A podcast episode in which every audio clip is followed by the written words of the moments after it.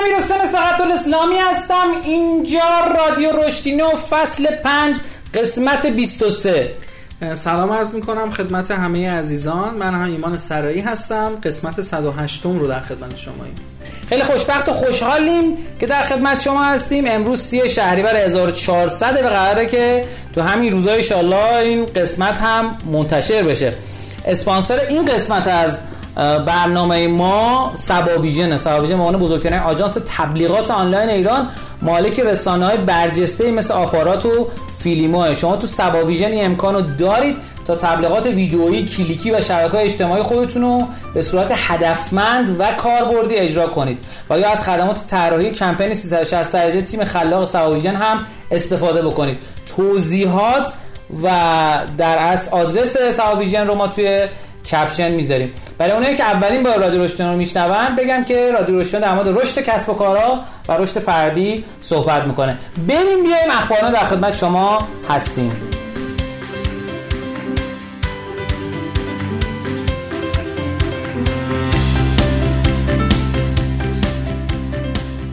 خب تو قسمت اخبار نام و اخبار جدید کسب و کاری رو میگیم. امیدوارم که به درتون بخوره ازش. لذت کافی و وافی رو ببرید. خب اخبار اینا اولی که می‌خوام خدمتتون بگم اینی که شرکت معظم بلا بلا کار که یه بار قبلا تو رادیو دمایی صحبت کردیم و قدیمی ها یادشون میاد به نصب بیش از 100 میلیون در دنیا رسیده. اگر براتون سواله که بلا بلا کار چیه و این شرکت با این اسم آیا می‌تونه جایی رو بگیره؟ بعد ارز کنم خدمتتون که جاهای زیادی رو گرفته. ماها زیاد در موردش خبر نداریم. آقای فردریک مازلا تو پرانتز اینم با این اسمش شرکت بلا بلا کار رو در از راه اندازی کرد. چه سالی؟ ای گفتی؟ می‌دونین چه سالی؟ سال 2000 رو چرا 2000 شو اینجا ما نمی‌تونیم 6 سال 2006 و الان شرکت یونیکورن شده. کاری که می‌کنه چیه؟ یه شرکت اصطلاحا راید شیرینگه یعنی شما می‌تونی سفر اشتراکی داشته باشی.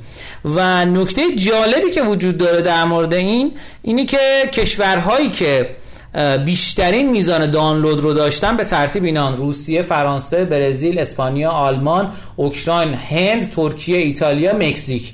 و جالبتر این میشه که تو کشور خودش بیشترین دانلود نداره. کشور خودش فرانسه است. و بگم که متاسفانه تو ایران استارتاپ حوزه راچری انقدر موفقیت آمیز نبودن و هنوز این حوزه قابل دستیابیه. تپسی هم داره تلاش می‌کنه که این سرویس رو اضافه بکنه. نمی‌دونم چقدر موفق بوده. اگر دوستان تپسی میشنون این قسمت رو می‌تونن به ما یک آمار بدن که البته خب تو پرانتز معمولا کسی آمار به کسی به این راحتی نمیده. خب یکم بیشتر بخوایم در مورد بلا بلا کار بدونیم. اینه که الان بیشتر از 300 نفر پرسنل داره توی فرانسه. در از تأسیس شده یونیکورنه یعنی بیشتر از یک میلیارد دلار ارزش این شرکت. در مجموع 563 میلیون دلار تو هفت راند جذب سرمایه کرد. هفت راند یعنی هفت مرحله. 15 تا سرمایه گذار داره و 13 تا شرکت هم خودش خریده. و آخرین خریدش هم انجام داده اکتوپوس بوده. اکتوپا... اکتوباس بوده البته. شبیه اکتوپوس به اضافه باس. میشه همون چی؟ اتوبوس هشپا احتمالا. احتمالا. مثلا شرکت بیبکار هم خریده شرکت باسفور بر وزن بوسفور خریده. چیزای جالبی رو خریده. و خیلی جذاب و دلنشینه. یعنی من دوستش دارم این استارتاپ رو.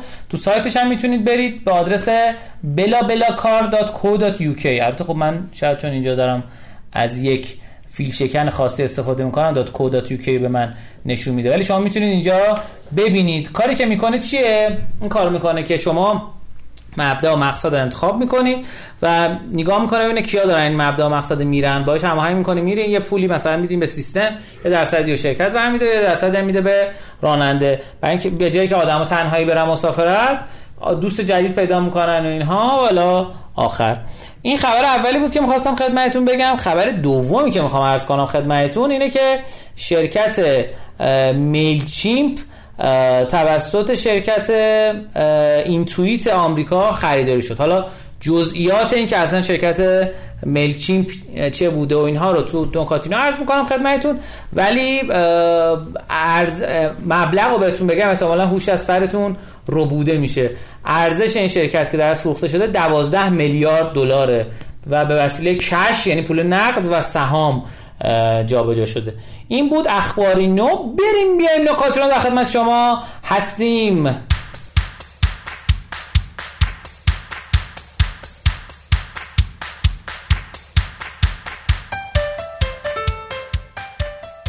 خب تو قسمت نکاتینو ما نکات کسب و کاری رو میگیم تحلیلی رو میگیم که امیدواریم به درتون بخوره. و چون قول داده بودیم تو قسمت قبلی میایم در مورد میل چیمپ صحبت می‌کنیم یه سری اطلاعات هم در مورد میل چیمپ بگم. شرکت این توییت شرکت مالیه کار حسابداری حسابرسی اینا رو انجام میده. و شرکت اگه یادتون باشه تو قسمت اول فصل اول هم گفتیم شرکت مینت رو خریداری کرد به ارزش 170 میلیون دلار. ولی اینکه چرا اومده شرکت Mailchimp رو خریده و اصلا کیست و چرا؟ الان می‌خوام توضیح بدم خدمتتون. شرکت Mailchimp سال هاست که تو حوزه email marketing یا بازاریابی ایمیلی داره کار می‌کنه. این سال 2001 تأسیس شده و دفتر اصلی شرکت توی جورجیای آمریکا و جالب بهتون بگم که تا سالها بیشترین سهم بازار email marketing provider یعنی ارائه دهنده خدمات email marketing یا بازاریابی ایمیلی تو ایران برای میل چیمپ بوده. و بعد که ایرانی ها رو تحریم کرد ایرانی رفتن سراغ میلر لایت یا سندر و اینها و از اون سرویس ها استفاده کردن. حالا یه نکته جالبی که می‌خوام خدمتتون بگم اینی که خود میل چیمپ سرمایه گذاری زیادی انجام داد برای اینکه رقبا رو از راه به در بکنه اومد بزرگترین رقیبش رو تو یک بازه زمانی خرید و اون رقیب در از کسی بود که مدل مالیش فرق می‌کرد. من می‌خوام یه توضیح بدم در مورد مدل مالی Mailchimp بگم. Mailchimp اینجوری بود که بر اساس تعداد کاربر پول می‌گرفت از شما. یعنی تعداد ایمیل هایی که داشتیم. به طور کل سیستم های email marketing ی دو مدلن. یا بر اساس تعداد کاربر subscriber شما پول می‌گیره و میگه هر چند تا دلت خواست ارسال کن یا بر اساس تعداد ارسال از تو پول می‌گیره. بعد یه مدتی دید یکی از در از رقباش داره سهم بازارش رو داره از دست میده و اون شرکت رو اومد خرید. و یه نکته جالبی اومد اضافه یعنی تو حذف کرد تو دل خودش که دیگه باش رقابت نکنه و این خب اتفاق جالبی بود. و نکته بعدی که می‌خوام در مورد میل چیمپ بهتون بگم اینی که در اصل یه اتفاق بامزه که خیلی گرافیک های جذابی داره تو این و امکاناتش خیلی گسترده و متنوع. و این مدل که آقا تو اساس ایمیل بیا ارسال انجام بده واسه خیلی از کسب و کارها خیلی جذابه. به خاطر اینکه می‌تونن بفهمن که آقا مثلا کاربر ممکنه 5 بار ایمیل بزنی ممکنه 10 بار ایمیل بزنی. ولی خیلی مدل کسب و کار یعنی مدل درآمدی بعضا گول زننده ایه. چرا؟ به خاطر اینکه آقا ممکنه شما یه بار به اون شخص ایمیل بزنی. پس خیلی موقع ها شما اگه بر اساس تعداد ایمیل ارسال ایمیل به در سرویس بگیری به صرفه تره برات. شرکت هایی مثل مثلا Sender blue Sendinblue ببخشید اینها از بعضیشون از دو مدل ارسال استفاده می‌کنن. این هم از این هم از اون یکی. و اینکه این شرکت چرا آمده از سیستم استفاده کرد یعنی خریده یک به خاطر اینکه در اصل میلچین تونسته سهم بازار زیادی تو دنیا بگیره. یک دو اینکه خب شرکت مالیاتی و اینا هم فکر می‌کنه بعضی موقع لازم دارم بعضی موقع خریدا از جنس اینکه اون شرکت خیلی جذاب و ارزشمنده. بعضی موقع از که می‌تونیم خدمات مشترک بدیم. مثل اینکه مثلا مایکروسافت اومد لینکدین رو خرید. خب یه دلیلی داشت دیگه.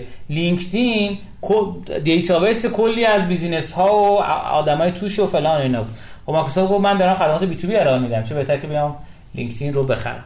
پس می‌خوام بگم که همه سرمایه گذاری لازما لزوما به این معنی نیستش که قراره ارزش اون شرکت اضافه بشه. شرکت هایی که خود Mailchimp خریده بود بر اساس آمار ایناست. شرکت چتی Chatitive شرکت BigTeam Reaction Commerce Courier LemonStand و Sawa و TinyLetter رو در اصل خرید. تو بازه زمان سال 2011 تا 2021 یعنی 11 سال طول کشید به 10 سال طول کشید به نقطه برسه که بیاد سرمایه گذاری انجام بده.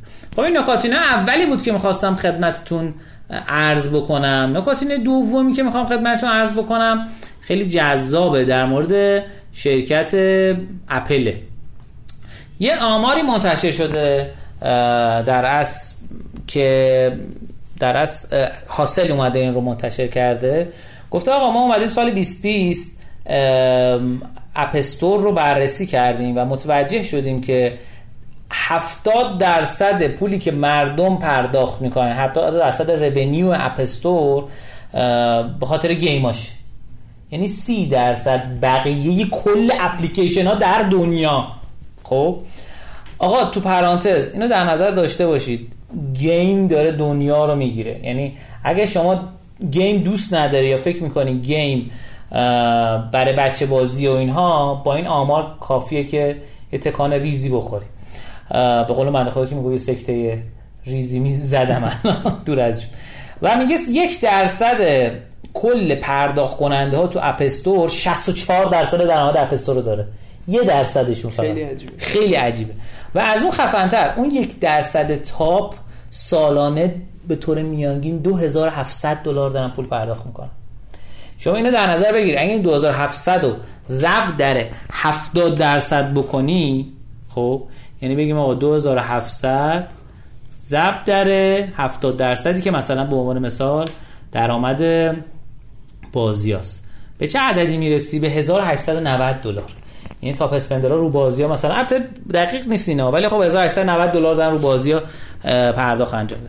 این یه نکته. نکته دومی که می‌خوام بگم در مورد شرکت اپل اینه که فروش سالانه AirPod همینه که میره تو گوش 23 میلیارد دلاره که از GDP 27 تا کشور دنیا بزرگتره. آقا GD P چی بود تعریفش؟ GDP میشه gross domestic product یعنی ما, ما تو فارسی بهش میگیم به اصطلاح سرانه سرانه نیست. درآمد ناخالص ملی. آه آه. یا تولید ناخالص در ملی. یک سال دیگه؟ بله بله در یک سال. که حالا اگه سرانه بشه به تعداد آدم میشه دیگه. حالا رو روی اینکه جی دی پی آیا عدد خوبی هست خوب نشون میده سطح رفاه کشور یا نه بحثه. اما معمولا چیزی که بهش خیلی رجوع می‌کنن چی به ما نشون میده؟ به ما نشون میده که در اصل کل ثروت تولید شده توی یک سال برای یک کشور چقدر بوده؟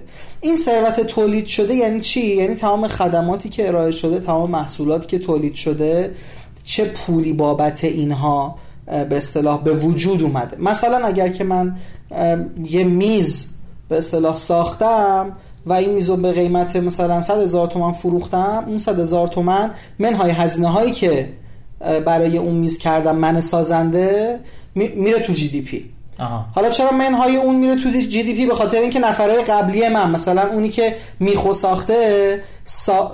به اصطلاح یه پولی هم اون گرفته اون پول هم تو GDP میره یعنی خب پس ارزش افزوده که ایجاد شده توسط کسب و کار اون کشور. آفرین. آره. یه نکته مهمی هم که داره اینه که معمولا بهش صادرات اضافه میشه. یعنی چیزایی که ما فرستادیم خارجی ها مصرف کردن و واردات کم میشه. یعنی چیزایی که خارجی ها فرستادن ما استفاده کردیم. خب هرچی پس صادرات هم بیشتر باشه GDP اونم بیشتر طبیعتا آره. ولی یه bug ی داره. مثلا بنده خدایی میگفتش که شما هرچی بیشتر مریض بشی درسته. GDP کشور بیشتر میشه. یا مثلا بیشتر مصرف کنی بیشتر خرید درسته. کنی. این مشکل این bug ها رو داره. یا مثلا اینکه یه خانوم اگر که بره پرستار یه بچه بشه GDP میره بالا. اما اگر از بچه خودش مراقبت بکنه چون پولی نمی‌گیره GDP بالا نمیره. موارد این شکلی داره. به خاطر همین میگم روی GDP بحثه. اما فعلا الان در دسترس ترین عددیه که ما می‌تونیم باهاش قدرت اقتصادها رو مقایسه کنیم و به نظر می‌رسه که اپل خیلی فروش AirPod از 27 تا کشور GDP 27 تا کشور بزرگتره. درآمد سالیانه اپل 275 میلیارد دلاره که از GDP 71 کشور دنیا بیشتره و نکته جالبتر اینه که market cap ی که market cap یعنی اندازه بازار اپل دو نیم تریلیارد دلاره که از 140 تا کشور بزرگتره. و یادمون باشه که 195 تا کشور آره 195 کشور کلا رو کره زمین هست. و این نکته خیلی جالبی بود و به نظرم می‌تونیم بهش نگاه بکنیم که این هم البته در نظر داشته باشیم که اپل فقط به کشور خودش نمیفروشه. یعنی دلیل اینکه فروشش بالا اینه که به اقتصاد جهانی متصل و داره تمام تلاش می‌کنه. دولت اون کشور هم داره تمام تلاش می‌کنه که محصولات آمریکایی تمام تک تک کشورهای دنیا رو در بنورده. یعنی مشکلاتش که دارن این نیستش که مثلا بگم ما نفت رو به کشورهای بیشتری بفروشیم. میگه آقا محصولات تکنولوژیک رو ما میریم به کشورهای دیگه میفروشیم. و دولتش هم تمام تلاش می‌کنه که این اتفاق بیفته. چرا؟ چون نفت کمترین میزان ارزش افزوده رو داره. چرا؟ به خاطر اینکه از زمین می‌کشی بیرون میفروشیش. حالا همونو بیای تبدیل به چیزای دیگه بکنی بفروشیش خیلی بهتره. البته که ما داریم. مثلا روغن پایه که برای روغن موتور استفاده میشه هم صادر می‌کنیم. یه مرحله حداقل چند مرحله روش کالش انجام میشه. اما صحبت بنده چیز دیگه ایه اینکه مثلا میگن بر اساس آمار اومدن ارزش گذاری کردن. یه آیفون مثلا 40 تا 50 درصد کل قیمتش هزینه تولیدشه. بقیهش پول برندینگش و الاخر خب اینجا نکاتونه بنده تمام میشه. ایمان جان چی داری برامون؟ من البته اینجا یه خبری دارم که به نظر من خبر جالبیه. دوستانی که تو حوزه منابع انسانی کار می‌کنن و منابع انسانی براشون جذابه احتمالا خوبه که بدونن کنفرانس بین المللی 2022 HR Innovation and Future of Work که تقریبا چند ساله که داره آنلاین برگزار میشه. ثبت نامش هنوز بازه. دوستان خوبه که برن رایگانه برن ثبت نام به کیا می‌خوره؟ به درد اونایی می‌خوره که میگم تو حوزه اچ علاقه مندی دارن و می‌خوان که آره بیشتر در موردش بدونن. موضوع این کنفرانس HR Innovation and Future of Work نکته جالبی که به نظر من داره اینه که ما اید باشه دفعه قبل در مورد اینویشن صحبت کردیم. بله. چرا نوآوری برای ما مهمتر از خلاقیته. و اینکه این الان یکی از محورهای global online conference 2022 HR شده. به نظر من خودش یه موضوع جدیه که باید بهش توجه بشه. من نمی‌خوام خیلی اینجا در موردش صحبت کنم. ترجیح میدم که بریم تو آموزینو. اونجا در مورد بحث نوآوری و اینکه اصلا چه حالا چطور میشه نوآور شد. چون دفعه قبل در مورد این صحبت کردیم که چرا نوآوری مهمتره؟ حالا امروز می‌خوایم در مورد این صحبت بکنیم که چه شکلی به نوآوری دست پیدا بکنیم. این highlight چیز بوده highlight قسمت قبلی توی Instagram رشتینا بود و خیلی هم استقبال خوبی شد ازش. بله بله. چند نفر بله. feedback خیلی خوبی گرفتم بله من اتفاقا دیدم خودم هم استوری کردم. خیلی هم خوشحال شدم که دیدم دوستان نظر دادن. بعضی گفته بودن که این عنوانش یکم عنوان چیزیه که شما میگی مثلا گولزنده آره گولزنده تا حدی راست میگم. من بعضی وقتا خودم این شیطنت ها رو می‌کنم. دلیل اصلیش اینه که من حواسم معمولا به این جمعه که چی بگم که یه مدیر تلنگر بخوره. و اگه خیلی ملو حرف بزنم با اینکه معمولا ملو حرف می‌زنم و احتمالا در مقایسه با انرژی که شما دارید تو صحبتت خیلی ملو ترم اما واقعا فکر می‌کنم بعضی وقتا لازمه که این مشتر رو به مدیر یا سیلیه رو به مدیر یا هر جوری که حالا خر تلافی بکنیم. آقا قرار نیست مخاطبین اونو به قطع برزونی فکر می‌کنم این خوبه که بعد باعث بشه که بهش عمیق‌تر فکر بکنم. انشالله موزیک هم کاربردی تر هم صحبت می‌کنم درود بر شما درود بر روان پاکت. خب متشکر از شما. بریم بیایم آموزینو در خدمت شما هستیم.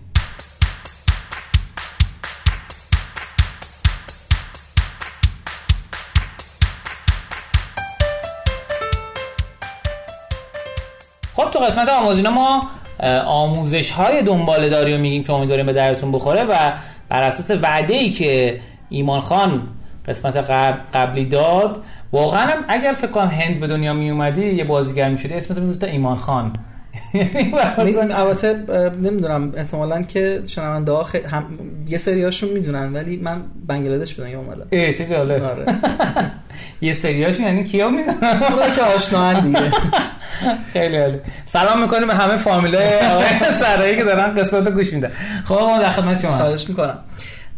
همونطور که خدمتتون عرض کردم گفتیم اهمیت نوآوری بسیار بالاست به خاطر اینکه نوآوری داره تمرکزش رو روی سیستم ها میاره. یعنی میگه که شما به جای اینکه به دنبال خلاقیت آدم ها باشی آدم خلاق هی بخوای جذب بکنی فضا رو نوآور کن. فضای نوآور باعث میشه که آدم ها خلاقیتشون بروز پیدا بکنه و آدم ها همه به اندازه کافی خلاق هستن که از پس به اصطلاح این تسک بر بیان. جالب اصلا اینه که به اون چیزی که ما بهش میگیم خلاقیت میگیم که مثلا فلانی خیلی خلاقه بیشتر اون روحیه یاقیگری اون طرفه که قوانین رو در هم میشکونه.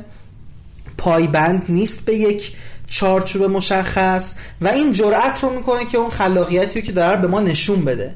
وگرنه در واقع اینطور نیستش که فکر کنیم مثلا خلاقیت توی سریا خیلی بالاست توی سریا خیلی پایینه. البته تو پرانتز بگم من حرفم این نیستش که آدما خلاقیتشون بالا پایین نیست. حرف من اینه که این رو ما خیلی به این راحتی که فکر می‌کنیم نمی‌تونیم بفهمیم. ما فکر می‌کنیم یه تست میدیم تمام میشه میره. به هر حال من می‌خوام در مورد این صحبت کنم که چه شکلی ما سازمانمون رو نوآورتر بکنیم. دوست دارم چند جلسه در مورد این موضوع باهاتون صحبت بکنم. حالا خب یه سری دوره هایی مثلا من آنلاین تو همین حوزه تدریس می‌کنم. شاید یه چیزی حدود در 15 ساعت دوره باشه. اما سعی می‌کنم تیکه تیکه اون جاهایی که به نظر من جذابتر معمولا توی کلاسام رو عنوان بکنم. کلاساتون تایتلش چیه؟ تو همین حوزه نوآوری مثلا یکیشه رفتار سازمانی نمی‌دونم. الان با چه شرکتی کار می‌کنین تو نوآوری الان شرکت های مختلفی هستن. چند تا شرکت خصوصی کوچیک و این استارتاپ تورا هستن. همراه اول هست. این جزء شرکت کوچیک بود. نه نه دیگه گفتم شرکت بزرگای چقدر بزرگه. دیگه اصلا مایکروسافت یکی دو تا از بانک ها هستن و اینا. خیلی خواهش می‌کنم. ما خواستیم بگیم چقدر آقا این ایمان خان اصطلاحا خفن و در از کار درست. خدمت شما عرض می‌کنم که خب من احتمالا اگه برای شما تعریف کنم که آقایی هست به اسم ترور نوا یه آقای سیاپوستیه که آدم با خیلی مجری برنامه د دیلی شو توی آمریکا که حدود 40 50 سال بیشتره. یعنی عمرش از عمر کشور از جمهوری اسلامی بالاتر خیلی عجیبیه. شما فکر کن مثلا یه برنامه تلویزیونی بیشتر از چهل خورده ای سالی که ما این نظام رو داشتیم وجود داشتیم. این چقدر باید تونسته باشه خوب ارزش خلق بکنه که انقدر مدت دار بمونه رو آنتن تلویزیون. به نظر رادیو روشن انقدر میمونه؟ قطعا. جدی؟ خیلی خوب بود. کف مرتب افتخارش خب؟ تا وقتی من هستم این برنامه The Daily Show اگه سرچ کنید توی یوتیوب یا توی اینستاگرام یا خود آقای ترور نوآ رو سرچ بکنید توی یوتیوب و اینستاگرام به اصطلاح برنامه هاش میاد. یه زمانی احتمالا شما دیدین این آدم رو توی اینستاگرام یه زمانی خیلی معروف شده بود صحبت که می‌کرد چون در مورد ایران هم حرف می‌زد و خیلی بامزه هم نه نه یه آدم سیاپوست یه سیاپوست جوونیه آره. عکسشو بیارم ارتباط برقرار کنیم. آره. خب. این آقای ترور نو البته آخرین مجری و در این حال مدیر این بخش مجری های زیادی خیلی تنز در از اجرا می‌کنه. بله بله اصلا کارش تنزه برنامه برنامه 20 دقیقه نیم ساعته که هر شب به غیر از شبای تعطیل میره روی آنتن. خب چرا دارم در مورد این برنامه صحبت می‌کنم؟ به خاطر اینکه احتمالا اگه ما بخوایم به این فکر کنیم که چجوری نوآور باشیم تنز یکی از بهترین جاهاییه که ماها می‌تونیم نوآور باشیم. دقیقا. استنداپ کمدی خیلی جای خوبیه برای نوآور بودن. دقیقا. حالا شما فکر کن مثلا هر چند ماه یه بار بخوای استنداپ کمدی برگزار کنی یه, یه مدل باید نوآور باشی. اما اگه بخوای به عنوان یه سازمان برای هر شب برنامه خندهدار تنز استنداپ کمدی 20 دقیقه نیم ساعت داشته باشی که دقیقا مرتبط با اخبار روز باشه چقدر باید نوآور؟ بذار اگه میشه یکم من در مورد این آقای ترور نوها برام خیلی جذابه آره آره این اگه اشکال نداره من اینو بگم بله بله بله. یکی اینکه ایشون آدمیه که در از تو ساوت آفریقا به دنیا آمده در از ساوت آفریکن کمدین. و این اصلا تایتلش اینه. ساوت آفریقا می سرچ هم می‌کنید همین میاد. این در از آفریقای جنوبی به دنیا آمد. و یه چیز جالب این که 6 تا کتابشون نوشته و در اصل تو حوزه های مختلف که توی آمازون هست در سال 2016 حالا تا 2020 و 44 تا فیلم و تیوی شو در برنامه تلویزیونی در اصل داشته. و فقط 37 سالشه این آدم. بله. خب؟ اینش خیلی جالبه و نکته بعدی این که درآمد این آدم اینم خیلی فکر کنم می‌تونه براتون جذاب باشه. برای اینکه این رو متوجه بشید ما کلمه داریم به نام نتورث یا چی میشه نتورث ارزش خالص. ارزش خالص. این نوشته که نتورس ایشون به صورت سالیانه بیشتر از 100 میلیون دلاره. خب؟ و استیمیت کرده دیگه. سایت SCMP یه مجله هست یه مجله داره داخل خودش. استیمیت کرده که سالیانه درآمد ایشون حالا کار بازیگری و استنداپ و اینا هم می‌کنن. به اضافه کتابش همه اینا از 100 میلیون دلار گذشته. حالا ادامه بده شما. بله خواهش می‌کنم. حالا ایشون خب مجری همین برنامه دیلی شوه و میگم شما باید اخبار رو بگیری هر روز. بعد این اخبار رو تبدیل به با استفاده از خلاقیت و نوآوری تبدیل به یک استنداپ 20 دقیقه نیم ساعته بکنی و هر روز این کار رو انجام بدی. خیلی کار سختیه. احتمالا دوستانی که کار نوآوری و خلاقیت کردن می‌دونن که اینکه شما هر روز خلاقیت داشته باشی چقدر کار پرفشاریه. خلاقیت خیلی وقتا آدما فکر می‌کنن اصلا مثلا تایم چیز نداره یعنی نمی‌تونی محدودش بکنی. اما خب حالا می‌خوایم ببینیم که چطور میشه این کار رو انجام داد. برای اینکه بفهمیم چجوری این اتفاق میفته یه کیسی رو توی اینترنت می‌تونید پیدا بکنید که اومدن یک روز یکی از این جلساتی رو که این آقای ترور نوع مدیریت می‌کنه با بقیه به اشتراک گذاشتن. توی این به اصطلاح ویسی که شما میشنوید خیلی نکات جالبی هست. یه اتاقه که چند تا نویسنده و کارگردان دور هم جمع شدن دارن با هم گپ می‌زنن.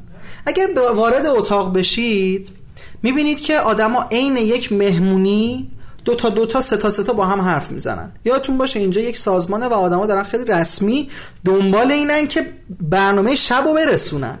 یعنی اصلا اینطور نیستش که فکر کنی الان مثلا دور هم هیچ استرسی وجود نداره. این کار پر از استرسه. چون شما 9 صبح میای سر کار باید تا 3 و 4 بعد از ظهر کار تموم بشه. هر روز بعد این اتفاق بیفته. اما شما می‌بینید که آدما میشینن دور یک میز و با هم یکی سگش رو آورده یکی مثلا سازش رو آورده. خیلی سیستم چیزی هم یعنی خیلی سیستم خودمونی داره. میشینن دور هم و با هم گپ می‌زنن. شما توی این گپ زدن یه اتفاق جالبه می‌بینی که روانشناسای سازمانی اسمشو می‌ذارن برستینس. خانم آنیتا وولی این اسم رو روش می‌ذاره. برستینس یعنی چی؟ برستینس یعنی چی؟ دیدی وقتی که شما دور هم جمع میشین حرف می‌زنید چند تا رفیق به نوبت حرف نمی‌زنید میپرید وسط حرف هم دیگه. به این میگن برستینس. یعنی چی؟ یعنی اینکه برست یعنی اینکه یهو بپاشه بیرون حرف از دهن شما. یعنی اینکه من یهو حرف از دهنم میاد بیرون و نه منتظر اجازه میمونم نه منتظر یه وقت حرف فلانی رو قد نکنم میمونم. این این حرف این معنی نیستش که از این به بعد بپریم واسه حرف هم دیگه تو جلسات آره. من معنی اینه که ببینید این فضا به وجود اومد اومده. فضا فضای مصنوعی نیست فضا فضای واقعیه. این فضا به وجود اومده. آدما راحت با هم حرف انگار یه مهمونیه. خانم آنیتا وولی میگه که هر چقدر ایشون تخصصش همین حوزه برستینس و نوآوریه. میگه که هر چقدر برستینس توی یه گروه بیشتر مشاهده بشه نوآوری توی اون گروه بیشتره. چرا؟ چون برستینس داره نشون میده که آدما روابطشون به هم نزدیکتره و در کنار هم امنیت روانی دارن. ببینید اگه من توی جمعی امنیت روانی نداشته باشم اگه یکی بپره وسط حرفم ناراحت میشم. اما اگر حس کنم که نه اینم با من رفیق این نمی‌خواد زیرا منو بزنه نمی‌خواد بعدا بیاد مثلا بالا سر من بشه کارش مثلا چه می‌دونم کارشناس ارشد من. بله. بگه برام مهم نیست. منم اتفاقا این کار می‌کنم. خیلی راحت با هم حرف می‌زنیم. نکته بعدی اینه که تو این جلسات می‌بینیم که خیلی وقتا مسیر جلسه منحرف میشه. باز یکی از نشانه های این که شما یک جلسه نوآور دارین اینه. به خاطر اینکه یه نکته رو شما باید در مورد نوآوری در نظر بگیریم. برخلاف تصور ما من مدیر یا من لیدر یه تیم اند استیت نوآوری رو نمی‌دونم چیه. من نمی‌دونم ته نوآوری چیه. من وقتی می‌خوام با شما به یک نوآوری دست پیدا بکنم نمی‌دونم تهش چه شکلیه محصول آخر چه شکلیه. به خاطر همین اصلا این که من انتظار داشته باشم جلسه یک مسیر مشخص رایت کنه اشتباه منه. چون نوآوری که این شکلی نیست. نوآوری به در و دیوار می‌زنه بالاخره آخرش یه چیزی در میاد. نکته بعدی که خیلی جالبه وقتی که خود ترور نوا که مدیر این تیمه رهبر این تیمه وارد میشه. وقتی وارد میشه سه چهار نفر برمیگردن میگن هی ترور به سلام می‌کنن و برمیگردن ادامه مکالمهشون رو انجام میدن. انگار که اصلا ترور انگار اصلا مدیر وارد جلسه نشده. اگر شما به عنوان یه مدیر وارد جلسه میشید و بعد می‌بینید که همه نظرها به شما جلب میشه یا قبل از اون هیچکی حرف نمی‌زده منتظرن همه شما بیاید. یا وقتی که دارین حرف می‌زنید همه سعی می‌کنن ایده هاشون با شما همسو, همسو باشه مطمئن باشید به جلسات جلساتتون نوآور نخواهد بود. حرف قشنگی های ادم گرانت می‌زنه میگه که اگر توی یه مکالمه همیشه دو نفر با هم موافقن یا یکی حرفش رو درست نمی‌زنه یا اون یکی داره علکی ادای توافق در میاره. این خیلی نکته مهمیه. ما باید بهش حواسمون رو بهش بدیم. نکته بعدی که خب این جلسه اتفاق میفته آدما با هم حرف می‌زنن گپ می‌زنن میگن من فلان خبر رو شنیدم. اون یکی میگه آره این خبر من می‌تونم این شکلی کمدیش بکنم. اون میگه آقا به نظرم اینو بیایم این کارو بکنیم. هی ایدهاشون رو به اشتراک می‌ذارن. کوهی از ایده میریزه اون وسط با فضایی که براتون تصویر کردم ها. آدما وسط حرف هم میپرن دو تا دو تا جمع میشن دور هم. حرف تو حرف میاد یهو یه نفر میره بیرون چه اتفاقی نمیفته یکی میاد تو هم چه اتفاقی نمیفته راحت آدما نشستن اما این همه جلسه نوآوری نیست. جلسه نوآوری بعد دو سه ساعت تموم میشه. آدما بلند میشن میرن سر میزاشون. اینجا برخلاف تصویری که ما از نوآوری داریم به جای اینکه ببین ما ما تصور که نوآوری یک فرایند بازیه که آدما هر موقع مثلا یه ایده بیاد تو ذهنشون خوبه. اما نوآوری لزوما اینطور نیست. ما نمی‌تونیم تا ما هر موقع دلمون بخواد یه فرایند رو کش بدیم ما باید محصول بدیم بیرون. بعد از اینکه این جلسه تموم میشه استراحت و ناهار و نماز و اینا چون فرهنگشون اینجوری. بعد از اینکه این اتفاق میفته یه time مشخصی دارن. توی این time مشخصه باز دو سه ساعته که بعد از ظهر شروع میشه این time هیچ کس حق نداره به کس دیگه ایمیل بده پیام بزنه کاری داشته باشه. کارگردان ها و نویسنده ها میشینن برگه کاغذ جلوشون ایده هایی که از صبح تو ذهنشون دارن تو ذهنشون یا جایی نوشتن می‌ذارن جلوی خودشون و یه کار فول تمرکز انجام میدن. چیزی که آی کل پورت بهش میگه کار عمیق. یعنی یک فرایندی که زمان بره طولانی مدت و آدما کامل روش تمرکز دارن. نه اینکه یهو ترور بیاد اون وسط بگه که ببین راستی این گزارش هم برای من تایپ می‌کنی. ببین فلانی نمی‌دونم مثلا کارفرمای ما گفته که این فلان کارم انجام بده. اینم براش می‌نویسی. ما تو ببین نوآوری بعدا در موردش صحبت می‌کنیم. مدیریت کردن تناقض هاست. در عین حال که نوآوری نیازمند اینه که من کارهایی انجام بدم که اینجوری بگم فز تو فضای غیر ساختار یافته کار بکنم در عین حال نیاز داره که ساختارهایی رو رعایت بکنن. دقیقا. چون اگر ساختار یافته نباید باشه به خاطر اینکه نوآوری از, از ساختار بیرون نمیاد. اما از, از طرفی هم باید یه ساختاری داشته باشه چون من باید محصول ارائه بدم. و مدیریت نوآورانه دقیقا مدیریت کردن این تناقض هاست و اینه که سختش می‌کنه. این یکی از case هایی بود که به عنوان یکی از شرکت های نوآور به نظر من خوب بود که در موردش صحبت بکنیم. case های دیگه ای هستش که دوست دارم جلسات بعد در موردش صحبت بکنم مثل فولکس واگن مثل پیکسار همون می‌دونیم جز شرکت های خیلی نوآوره. و خیلی شرکت های دیگه که انشالله تو قسمت های دیگه در موردش با شما صحبت می‌کنم. خیلی طولانی شد عذرخواهی می‌کنم. امیدوارم که براتون جذاب باشه و کامنت و نظر رو اینا بدین در موردش. درود بر شما. خیلی جذاب و شنیدنی بود. من همینجا از دوستانی که live رادیو رو دارن میشنون تقاضامندم که زحمت بکشن و اگر عضو کانال نیستن و خوششون اومده اون بالا دکمه سمت چپ بالا سمت چپ دکمه نارنجی subscribe رو بزنن و اگر هم خوششون اومده تا اینجا ماجرا برامون like و star بفرستن. خب خیلی چیز جالبی بود نکته جالبی بود. مرسی ازت. من فهمیدم یه جاهایی دارم اشتباه می‌کنم. توی مجموعه که دارم کار می‌کنم و این خودش یه چه خوب. مزیتیه که متوجه شدم آقا interruption توی کار نوآوری خیلی ضرر داره. این خیلی دیدم چهره‌ت یکم تغییر کرد. آره. خیلی خبر خوشیه این feedback که من دادی. واقعا این که آدم حس بکنه که حرفی زده که ارزشمند بوده همش از طریق بازخوراییه که آدما می‌گیرن. یعنی واقعا خیلی این بازخورا ارزشمنده. ممنونم سلامت بش خواهش می‌کنم. یه سریالم یه فیلمی هم در این مورد ساخته بودن که خان... در داستان واقعی خانی بوده که در خیلی هم بد اخلاق بود و اینها. هرچی الان سرچ کردم پیدا نکردم. و دقیقا یه دونه دیلی شو داشته و اینها یعنی اصطلاحا اصلا این برنامه تلویزیونی هر شبی داشته و, و جوکای آدما رو می‌خوند. بعد یه نویسنده میاد توی این تیم نویسنده جونیور بوده. و این هی تحقیق می‌کنه تحقیق می‌کنه اخراجش می‌کنه آخر ولی دوباره برمیگرده به تیم و با خلاقیتش و نوآوری که داره اصلا کلا میشه سرپرست نویسنده های اون جالبه من این خیلی آره. جالبه حتما سرچش خیلی آره جالبه و من خیلی تحت تاثیر قرار گرفتم از این چیز. خیلی آدم قدی هم بود اون خانومی که بود. می‌گفت اون چیزایی که من میگم فقط درسته. دقیقا همین اتفاقی شما بود. می‌گفتی اولش میافتاد. یعنی همه وقتی این میومدن فقط چیزایی می‌گفتن که این خوشش بیاد. هیچ که حق نداشت چیز دیگه بگه. یه سری قوانین خاصی داشت. این باید همه رعایت می‌کردن موقع حرف زدن و فلان و اینا.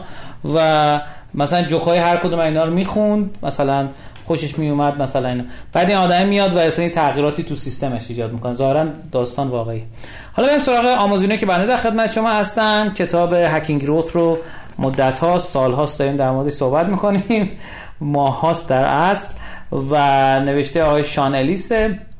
یه قسمتی از این کتاب از اینجایی که من دارم می‌خونم صفحه 333 میگه 333 سه تا سه داره.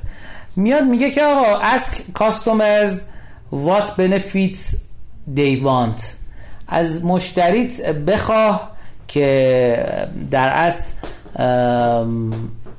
چه مزیت هایی رو اونا می‌خوان و چی دوست دارن. یه داستانی که وجود داره تو خیلی از کسب و کارها این اتفاق میفته. که در مورد فیچرهای بعدی یا مدیرعامل شرکت نظر میده یا اینکه در اصل مدیر محصول بدون توجه به خواست مشتریان این کار می‌کنه. اومده یه نظرسنجی گذاشته. مثلا گفته آقا برای در اصل یک نرم افزاری که تو حوزه در از یوتورنت یا بهش میگن یا فکر کنم هم یوتورنت هست. اومده یه نظرسنجی گذاشته براش و گفته به نظرتون کدومی که از این قابلیت ها focusing on features which one would you most want the pro app to include چه قابلیتیه که شما بیشتر از همه دوست دارین تو نسخه pro باشه. و این نظرسنجی فرستاده برای مخاطبین برای نسخه اندروید این اپلیکیشنه. و مثلا یکیش اومده گفته که which preview media without ببخش عذرخواهی می‌کنم. watch preview media without downloading the entire file. میگه قبل از اینکه من فایل رو کامل دانلود بکنم بتونم در از preview فایل رو ببینم. از یک میگه کمتر می‌خوام تا هفت که میگه بیشتری میزان رو می‌خوام. feature بعدی اینه. schedule torrent to run when I want them to. میگه بتونم schedule بکنم زمان بندی بکنم torrent ها رو که هر زمانی که دلم خواست شروع کنم به دانلودش خیلی این torrent رو می‌شناسن قدیمی تر مخصوصا در 60 و اینها. زمانی که فایل مستقیم انقدر نبود و اینها از طریق torrent ها می‌شد خیلی فایل بیشتری رو گرفت. یا متاسفانه چند تا از سایت خیلی خوبشون به دلیل کپی رایت بسته شد اما کماکان torrent ها فعال هستن. یه feature دیگه گفته pause uTorrent when my battery gets low. وقتی که باتری من کم شد به خودکار pause بشه uTorrent antivirus scanning. وقتی دانلود شد آنتی ویروس در اسکنش بکنه. premium customer support بتونیم customer support فوق العاده داشته باشیم. Turn uTorrent off when my torrent has finished downloading. uTorrent رو قطع کن ببندش وقتی که در از دانلود من تمام شد. یه درس بزرگی به ما میده. میگه آقا برخلاف این که شما در از product manager داری product owner داری مدیر عامل داری نمی‌دونم سهامدار داری میگه از مشتریات بپرس که چه چیزهایی اونا می‌خوان. یکی از چیزهایی که من متوجه شدم اینی که مثلا نرم افزار تلگرام که خیلی مرتوجه آدم مختلفی است خیلی فیدبک می‌گیره از مخاطبین که چه چیزایی براشون درست شده درست بشه. در قبال مثلا ما آدم داریم میگن آقا بیا از واتساپ من استفاده نمی کنم بیاین از مثلا تلگرام استفاده کنیم. با اینکه این همه مدته که تلگرام فیلتر هست تو ایران اما داستانی که وجود داره انقدر این جذابه انقدر feature هاش fit با مردم ایران که ایرانیا ولش نمی‌کنن. می‌خوام بگم خدمتتون که به این موضوع خیلی خیلی دقت بکنید و در نظر داشته باشید که یک نرم افزار می‌تونه بر اساس نظر مخاطبین توسعه پیدا بکنه و نظر اونها رو تأمین بکنه. البته که خب باید در نظر بگیرین منافع سازمان چیه؟ این منافع سازمان خیلی مهمه. توی مهمانینو هم ما با یک مهمان عزیز و گرانقدری مصاحبه کردیم که اتفاقا دلیل رشد کسب و کارش اینه که نیازهای مخاطبین رو به خوبی شناسایی کرده و اونا رو به موقع و درست پیاده کرده. این خیلی خیلی نکته مهمیه. متشکریم از اسپانسر برنامه سباویژن. به عنوان بزرگترین آژانس تبلیغات آنلاین ایران مالک رسانه هایی مثل آپارات و فیلیمو شما تو سباویژن امکانو دارید تا تبلیغات ویدیویی کلیکی و شبکه های اجتماعی خودتون رو به صورت هدفمند و کاربردی اجرا کنید. یا اینکه از خدمات طراحی کمپین 360 درجه تیم خلاق سباویژن استفاده کنید. انواع و اقسام کمپین ها داره یه سری کمپین داره که شما بر اساس نوع ویدئویی که مثلا طرف تو آپارات می‌بینه بهشون تبلیغات نشونه پیشنهاد می‌کنم ببینین حتما یه اکانت درست بکنید. با آدرس سبا s a b a vision v i s i o n.com و متشکریم ازشون. این قسمت برنامه ما می‌خوایم از ایمان عزیز خداحافظی بکنیم. ایمان چون کاری داشتی رفت. خب ما از راه دور باش خداحافظی می‌کنیم. دوست داریم که رشدینویتی باشین و بدون چشم به دیگران کمک بکنید. امیدوارم تا اینجا برنامه لذت برده باشین. بریم بیایم. مهمانین رو در خدمت شما هستیم.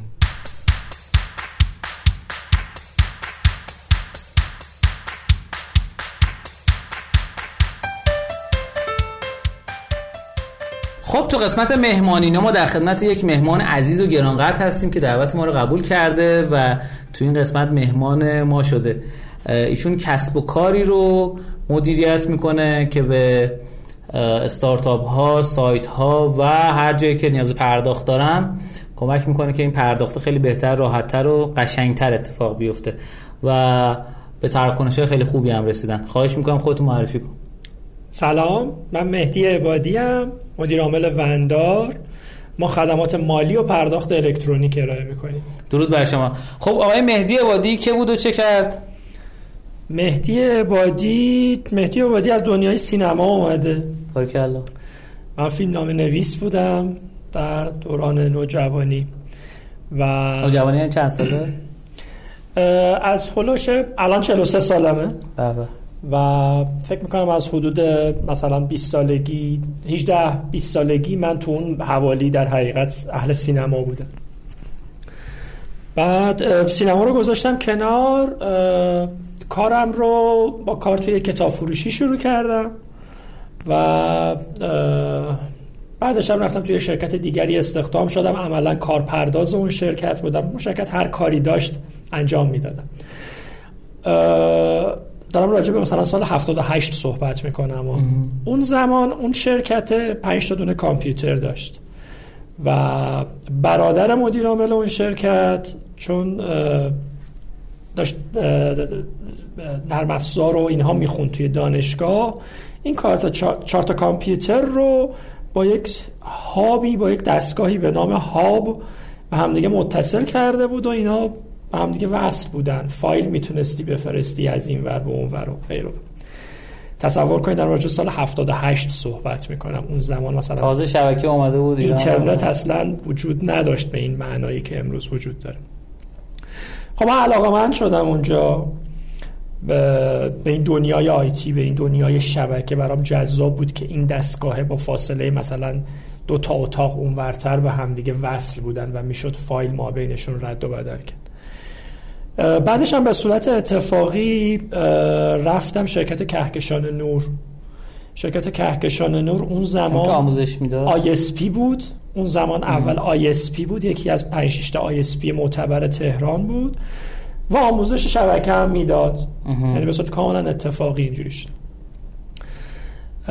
فکر می‌کنم سال مثلا 80 بود. بعد به تبعش من دیگه اونجا شروع کردم وارد دنیای آیتی شدم شبکه یاد گرفتم مدارک مایکروسافت رو دریافت کردم و غیره و غیره. تا سال 83 سال 83 یه آگهی انگلیسی توی روزنامه همشهری دیدم برای استخدام. و خیلی برام جذاب بود که یک شرکتی آگهی استخدام انگلیسی زده. به همین دلیل رزومه فرستادم دیگه خودم رو به عنوان یک مدیر شبکه معرفی کردم اون زمان. رزومه فرستادم و با شرکت اینفوتک آشنا شدم. سال 83 استخدام شرکت اینفوتک شدم چیکار کردن اینفوتک؟ همین رو می‌خوام بگم. اینفوتک از اولین بازیگران صنعت پرداخت ایران بود. آها آها. همونه که سویچ بانکی و اینا هم. سویچ بانکی داشتیم core banking داشتیم دستگاه کارتخون بانکی داشتیم network مختص شبکه بانکی برای شرکت خارجی بود درسته؟ نه شرکت خارجی نبود اما پارتنرهای متعدد خارجی داشت. خب من وقتی وارد این شرکت شدم خیلی زود فهمیدم که اگر بخوام نقش جدی تو این شرکت بازی بکنم با شبکه نمیشه. باید برم تو حوزه پرداخت. به همین دلیل رفتم تو حوزه پرداخت و در حقیقت اولین باری که من با حوزه پرداخت آشنا شدم و توش کار کردم سال 83 بود. ده سال در شرکت اینفوتک موندم و سمت های متعددی اونجا داشتم. مدیر IT اونجا بودم. و مدیر پروژه آخرین سمت هم مدیر پروژه بود توی اینفوتک. یکی از دوازده PSP کشور رو ما تأسیس کردیم به نام مبناکارت آریا که الان در حقیقت شده پرداخت الکترونیک سپهر اسمش. که برای بانک صادرات بله. و خب دوره های بسیار متعددی تو صنعت پرداخت گذروندم با همین partner هایی که در حقیقت باشون کار می‌کردیم. Ingenico بود استوئم بود Gemalto بود System Access بود. خب پروژه بزرگی هم انجام دادیم دیگه. مثلا core banking بانک کارآفرین کار ماست. خب برای, برای کسایی که نمی‌دونن core banking چیه اگه بخوایم کوتاه بگیم. آره core banking در حقیقت اون نرم افزار حسابداری در سطح یک بانکه. در سطح شعباتش بانکش اون نرم افزاری که در حقیقت همه سرویس هایی که ما از بانک های خصوصی امروز دریافت می‌کنیم از core banking داره ارائه میشه. تفاوت بانک های خصوصی و سنتی هم همین داشتن و نداشتن core banking دیگه. جالب. بانک های دولتی معمولا core banking ندارن. منهای بانک ملی البته که به صورت جدی و مشخص یک کور بانک داره. ببخشید بانک بانک تجارت هم به تازگی داره دارای کور بانک میشه. اگر اشتباه بکنم حالا تو این اسامی ممکنه ممکنه که حافظم یاری نکنه اما بانک ملی جدی ترین بانک دولتیه که کور بانک داره. خب از 83 تا 93 تو اینفوتک تو اینفوتک بودم. و چند سالتون بود اون موقع؟ 83 رفتین اونجا؟ 80 من متولد 57 هستم دیگه 26 سالم. خب کار خیلی بزرگی کردیم. ما پرداخت الکترونیک سپهر امروزی رو ما تأسیس کردیم. core banking بانک کارآفرین رو ما پیاده سازی کردیم اونجا. اولین فروش الکترونیک شارژ موبایل رو ما تو ایران پیاده سازی کردیم که فکر می‌کنم در شرکت ایرانکیش پیاده سازی شد. 50 درصد market share کل صنعت پرداخت رو داشتیم اون موقع. از شرکت های بزرگ بود این فوتک. یعنی در حقیقت اون زمان سه تا شرکت بازیگر اصلی بودن. خدمات انفرماتیک کیشور که الان شده توسن و اینفوتک. و ما سهم بازار بسیار بزرگی داشتیم. خب این باعث شد که من با صنعت پرداخت آشنا بشم و ببینم که چقدر به اندازه سینما دوستش دارم. و به همین دلیل هیچ وقت چه شباهتایی داشت؟ شباهت نداشت. من صرفا جفتشون رو دوست داشتم. اما ارتباطات ما بینشون می‌بینم. و این باعث شد که من هیچ وقت حسرت نخورم که سینما رو ول کردم و اومدم سراغ آیتی و بعدش در حقیقت صنعت پرداخت. 93 خب حالا به دلیل تغییراتی که شرکت اینفوتک می‌کرد و من خیلی باهاش همراه نبودم با اون تغییرات از اینفوتک اومدم بیرون. تغییراتش چی بود که باعث شد؟ ده سال؟ در حقیقت پسران صاحب شرکت اومدن مدیریت رو عهده گرفتن و خب آبمون به قول معروف توی جوب نمی‌رفت. منم دیگه مدیر ارشد شده بودم. حرف شنوی به اون معنا نداشتم. یعنی حرف داشتم برای گفتن و صاحب نظر می‌دونستم خودم. و همه همکارانم هم, هم از ایران مهاجرت کرده بودن. به جز یکی دو تا مهمشون عموم لایه ارشد این فوتوک از ایران که مثلا 15 16 تا مدیر لایه ارشد بودن از ایران مهاجرت کرده بودن رفته بودن. و عملا هم متاسفانه اینفوتک رو به سقوط بود. همینطور که می‌بینید امروز دیگه نام و نشانی از اینفوتک وجود نداره. 93 که اومدم بیرون کمی چرخیدم مشاوره می‌دادم چون دیگه جزو آدم های با تجربه صنعت به حساب می اومدم صنعت پرداخت ما از سال 80 به وجود اومده من از 83 توش بودم. آدم های با تجربه بودم. چرا؟ به دلیل آموزش هایی که دیده بودم. آموزش هایی که مثلا در حوزه امنیت پرداخت دیده بودم. آموزش هایی که در حوزه برنامه نویسی پرداخت دیده بودم. در مورد استراتژی های کلان پرداخت آموزش دیده بودم. خب ما خیلی تو این فوتک هم که وقتی بودیم دنیا رو میچرخیدیم. نمایشگاه های مختلف کنفرانس های مختلف این شد که خودم رو صاحب نظر بدونم. یه اومدم بیرون یکم مشاوره دادم. تو شرکت های مختلف چرخیدم. یه مدت مشاوره همراه کارت بودم. مشاوره جاهای مختلف بودم. مشاوره همراه کارت منجر به این شد که البته در همون زمان یک استارتاپ رو هم شروع کرده بودم به نام پولام که یک PFM بود نه شبیه نیو و فانوسی که امروز می‌بینیم یک PFM متفاوتی بود که شکست خورد سال 94 تأسیس کرد تا کی شکست خورد؟ یک سال بعد از فعالیتش چرا شکست خورد؟ در حقیقت ما زیر های بانکی رو لازم داشتیم که اون موقع اصلا وجود نداشت. می‌خواستین خودکار از خود بله بانک بگیرین چقدر؟ می‌خواستیم کلا اتومات باشه یعنی اینکه خودکار عمل بکنین. فرد اطلاعات وارد نکنه که الان حتی گوشت خریدم یا لوازم و تحریر خریده رو هم خودش باید اصلا درست هم همینه دیگه بله یعنی صد درصد. این مینت هم در از همین کارو می‌کنه. همین کارو می‌کنه. خب موفق نشدیم و شکست خورد و استارتاپ رو تعطیل کردیم. در همین حالت به صورت موازی من به همراه کارت مشاوره می‌دادم. مشاوره به همراه کارت منجر به این شد که من پیشنهاد کاری دریافت بکنم از ارتباط فردا.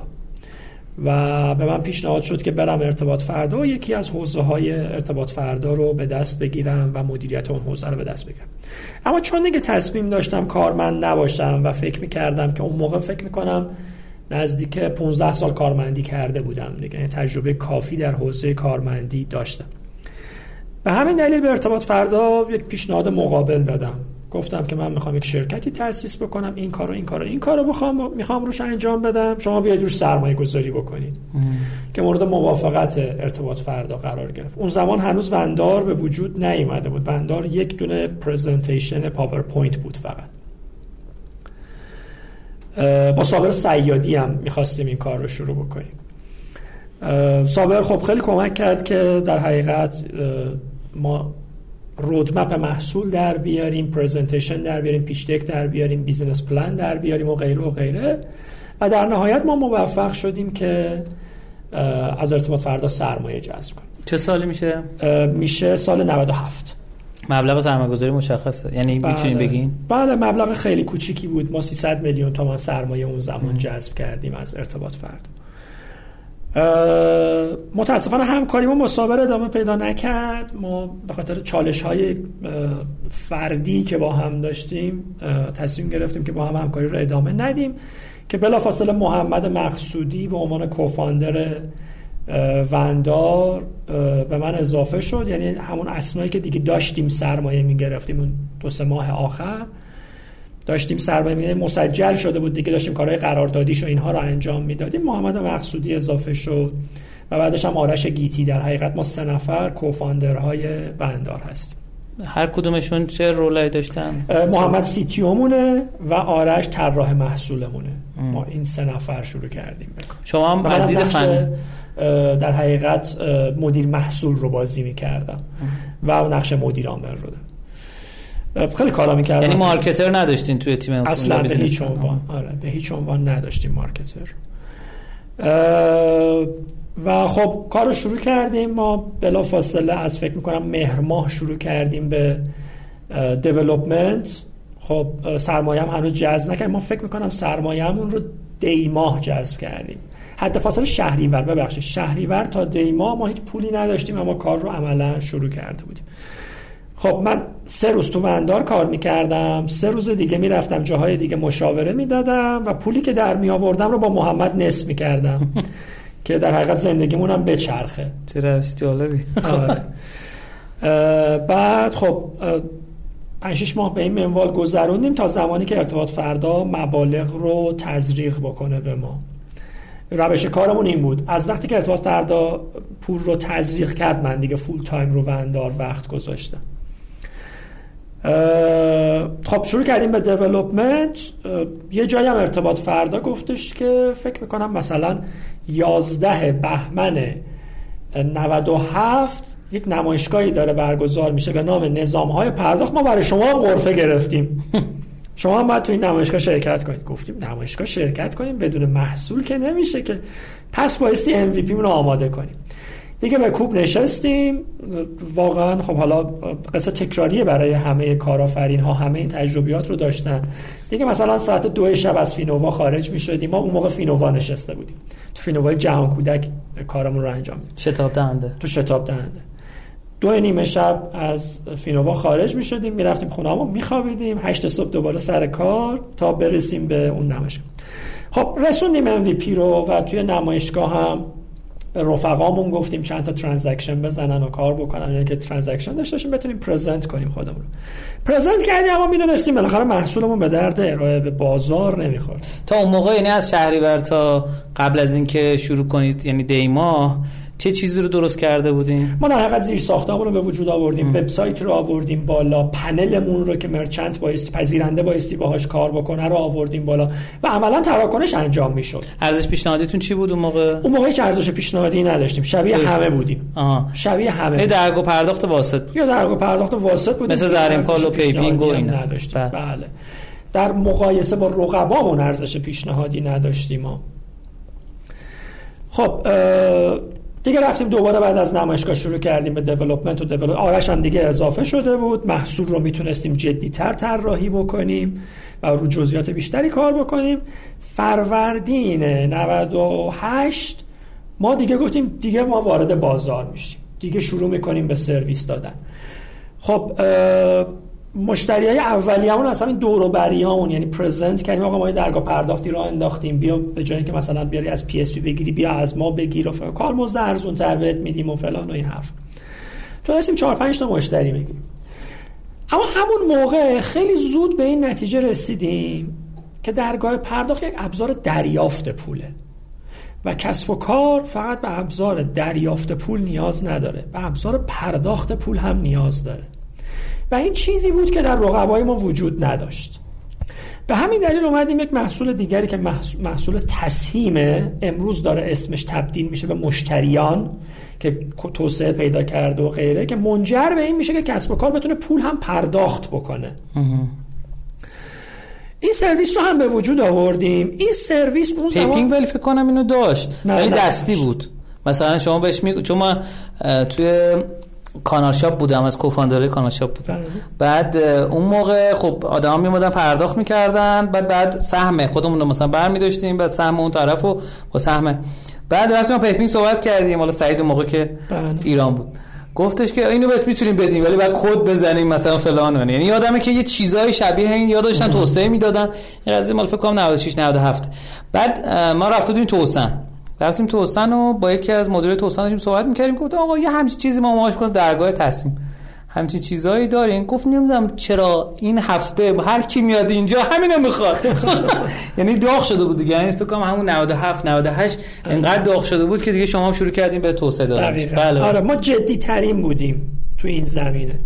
همین سرویس باعث شد که یهو مشتری بزرگی مثل نوبی تکس بیاد سمت ما.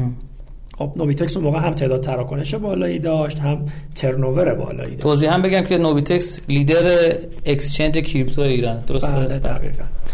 خب هم نیازه وجود داشت هم بچه های نوبیتکس مثل خودمون استارتاپی بودن گفتن که خب آقا ما سرویس رو لازم داریم اینا هم دارن میدن. میریم توش بالاخره درست میشه دیگه. مشکلات زیادی هم داشتیم طبیعتا مشکلات زیادی هم برای نوبیتکس ایجاد کردیم.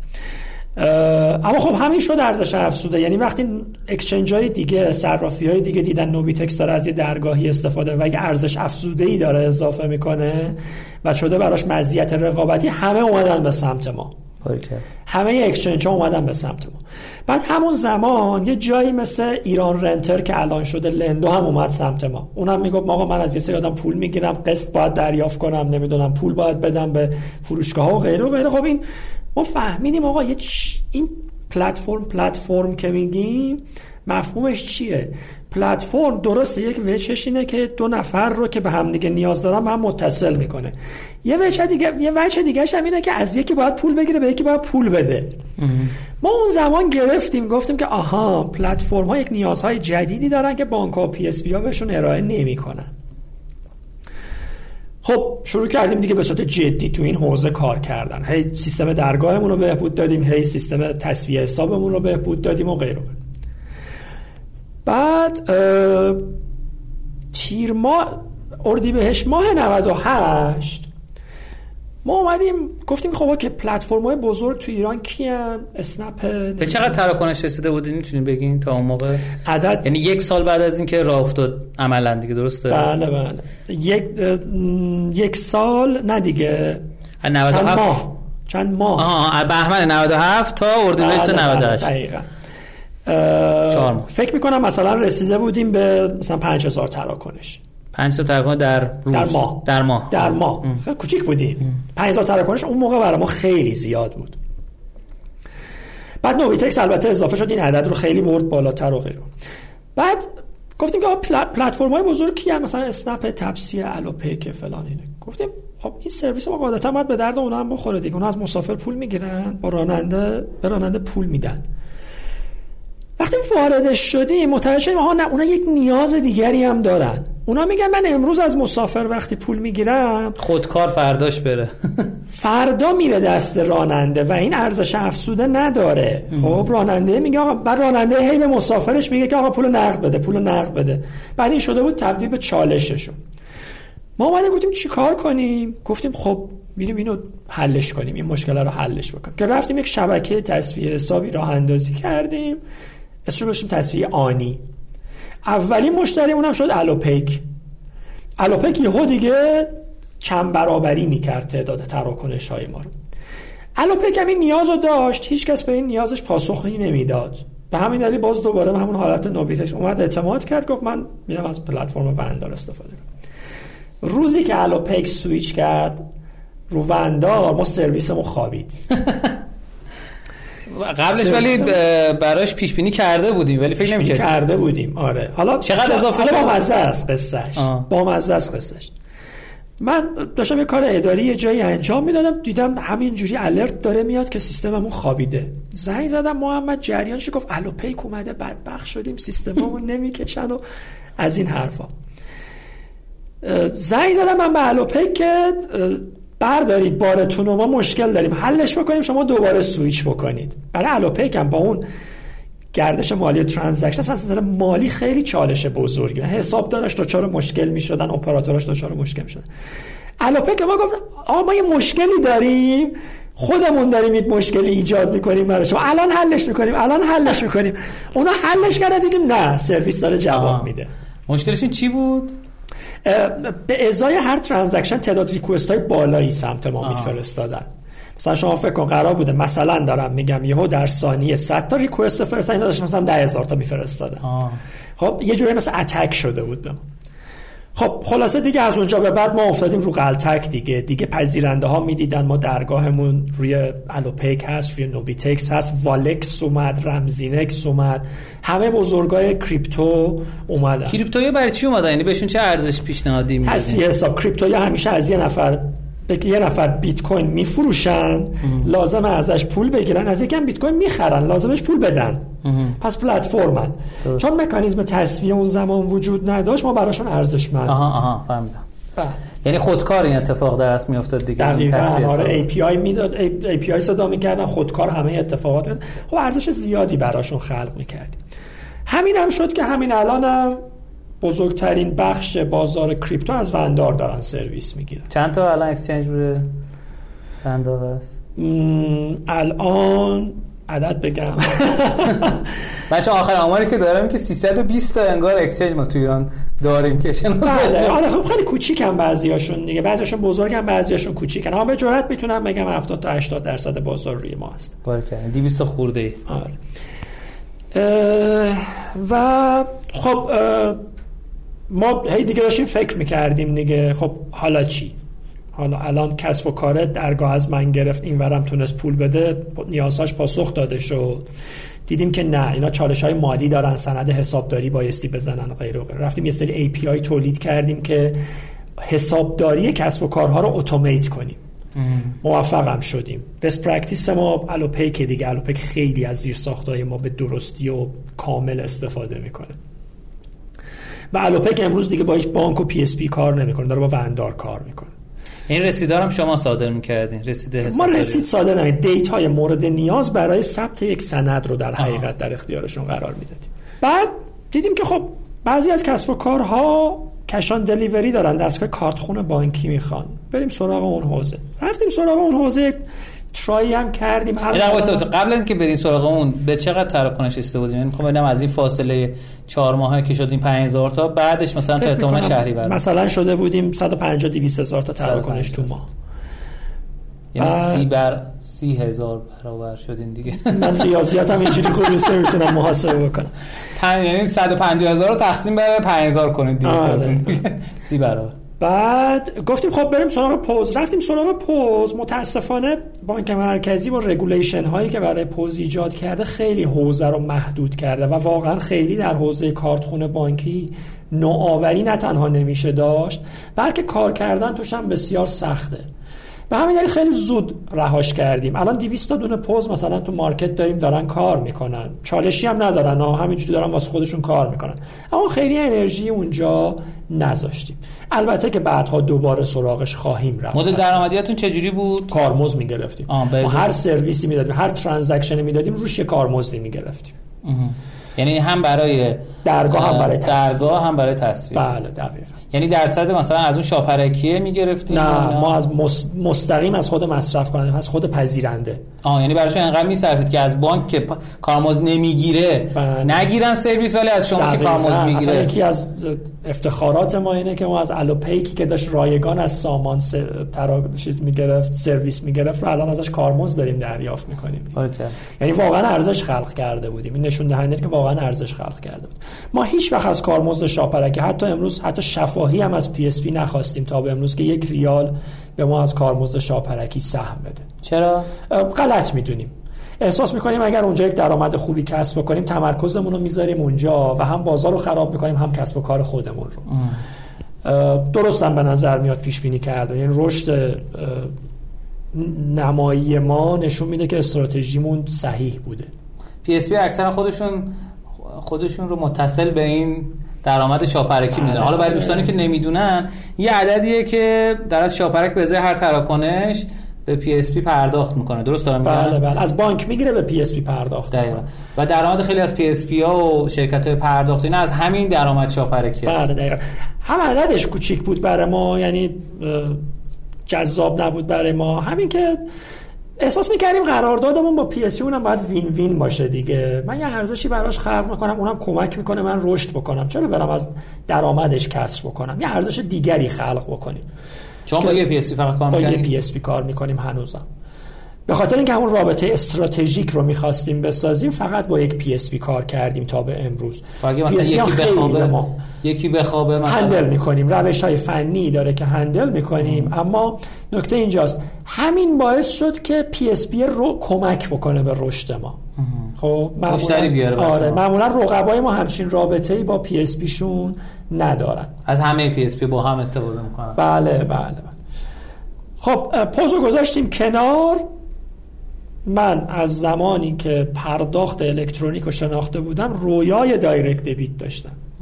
direct debit یک نوع پرداخت دیگه است. شما اجازه می‌دید یک کسب و کاری به صورت اتوماتیک بدون دخالت شما بیاد از حساب بانکیتون پول برداره. درسته. مثل همونی که شما ویزا کارت و مستر کارت رو می‌زنی خودکار بله، سر ماه پول کم میشه. subscription ها بله، یا بله. آبونمان در است؟ subscription ها مهمترین حوزه مصرفشه. آبونمان مهمترین حوزه مصرفشه. خب این نوع پرداخت از سال 1980 از سال 1964 تو دنیا وجود داشته. و ما تو ایران نداشتیم به هیچ عنوان. مدلش شبیه VAS بود ولی خب VAS موفق نشد دیگه بله، عملا بله. کارو انجام. تفاوت بسیار زیادی البته با VAS داره. خب این می‌تونه واقعا صنعت تجارت الکترونیک رو متحول بکنه به نظر من. یعنی اصلا می‌تونه مدل درآمدی ها رو business business model های کسب و کارها رو حتی می‌تونه مورد تغییر قرار بده. خب ما به صورت جدی شروع کردیم. از حدود دو سال پیش فکر کردن بهش رو و از حدود یک و نیم سال پیش کار کردن به صورت جد به رو. آخرش هم 5 6 ماه پیش product مون launch شد. product مون launch شد و ما الان direct debit رو توی 13 تا بانک و یه دونه کیف پول همراه کارت داریم ارائه میدیم. یعنی فرد می‌تونه بیاد بگه حق اشتراک منو از حساب بانکی مثلا در بانک X بردار یا می‌تونه بیاد بگه از کیف پول همراه کارتم بردار. خب؟ همین نرم افزار همراه کارت. نرم افزار همراه کارت اپلیکیشن اپلیکیشن. همراه کارت. بعد خب این سرویس رو راه اندازی کردیم. یعنی اگه جز اون 13 کارت باشه 13 تا بانک باشه نمی‌تونید نمی‌تونه این سرویس رو دریافت کنه فعلا. ما داریم البته شبکه‌مون رو گسترده. می‌کنیم. ما هی می‌بریم تو بانک های جدیدم. مثل کارت به کارت که اوایل تو چند تا بانک ارائه شد بله. بعد تعدادش زیاد شد. اینجا هم همین اتفاق داره میفته خب رفتیم سراغ merchant ا رفتیم سراغ پذیرنده آقا ما همچین سرویسی رو انداختیم. بیاین استفاده بکنید برامون هم مهم بود. که کدوم پذیرنده ها اولین پذیرنده ها باشن و target مون فیلیمو و نماوا بودن. احساس کردیم subscription سر ماه مبلغش کمه. برای فرهنگ سازی شاید جای بسیار مناسبی باشن. که خب خیلی سریع تونستیم توافق بکنیم با فیلیمو نما فکر می‌کنم تو فیل... با فیلیمو یه جلسه دو ساعته حضوری توافق کردیم. با نماوا یه جلسه یه ساعته آنلاین. یعنی اصلا ما همدیگه رو ندیدیم. آقای دوستان نماوا و اینا رو اصلا ندیدیم و توافق کردیم. اما خب پیاده سازی این جریان طول کشید. نماوا زودتر شروع کرد اما آروم آروم و خیلی با احتیاط در حقیقت شروع کرد به پیاده سازی این سرویس. فیلیمو گفت من فعلا درگیرم. یه روزی وقت می‌ذارم. فیلیمو اما وقتی وقت گذاشت 24 ساعته پیاده سازیش کرد. خب live شده. الان روی فیلیمو نماوا این سرویس live و تراکنش های خوبی هم داره روش می‌خوره. تقریبا سه برابر پیش بینی های ما تراکنش داره رو direct debit می‌خوره و عملا یک نوع پرداخت جدید رو ما به صنعت پرداخت کشور اضافه کردیم. قبلا توی سندای پرداختیاری بود همچین چیزی درسته؟ خیلی. پرداختیاری نبود. تو یک سندی به نام سپند بود. در بانک مرکزی که مقبول باقی موند و پیش وقت اجرایی, اجرایی نشد, نشد. بله. ولی من یادم جزو API ها بود مثلا دایرکت دبیت هم وقتی می‌خواستی پرداختیاری رو بگیری یه چیز شبیه این یادمه چون برای یکی از شرکت ها اقدام کرده بودیم که اتفاق بود حالا شاید هم اشتباه می‌کنم قطعا شما source بهتری هست برای خب الان وقتی که فیلیمو نماوا الان دارن direct debit استفاده می‌کنن. یعنی هم نسخه desktop شون هم نسخه موبایلشون. درسته؟ بله، بله. خب این که بعضی الان می‌تونن اونو ببینن بعضی نمی‌تونن ببینن یعنی به خودشون بستگی داره؟ بله خود فیلیمو. نماوا البته هم باز کرده به صورت برای همه. عمومی. همه می‌تونن الان این سرویس رو ببینن. فیلیمو ترجیح داده با یک روش دیگری white list ی جلو بره. اما فیلیمو هم به زودی عمومی خواه- خواهد کرد. درست. و اونجا الان فقط همین دوتا هستن یا شرکت دیگه هم هستن؟ شرکت های بسیار زیادی و بزرگترین شرکت های حوزه کسب و کارهای آبونمانی در حال پیاده سازی هستند. دور نه اونا که عملیاتی شدن. عملیاتی فقط همین دوتا همین. دوتا. بله. چقدر شده تراکنش اینا در مجموع؟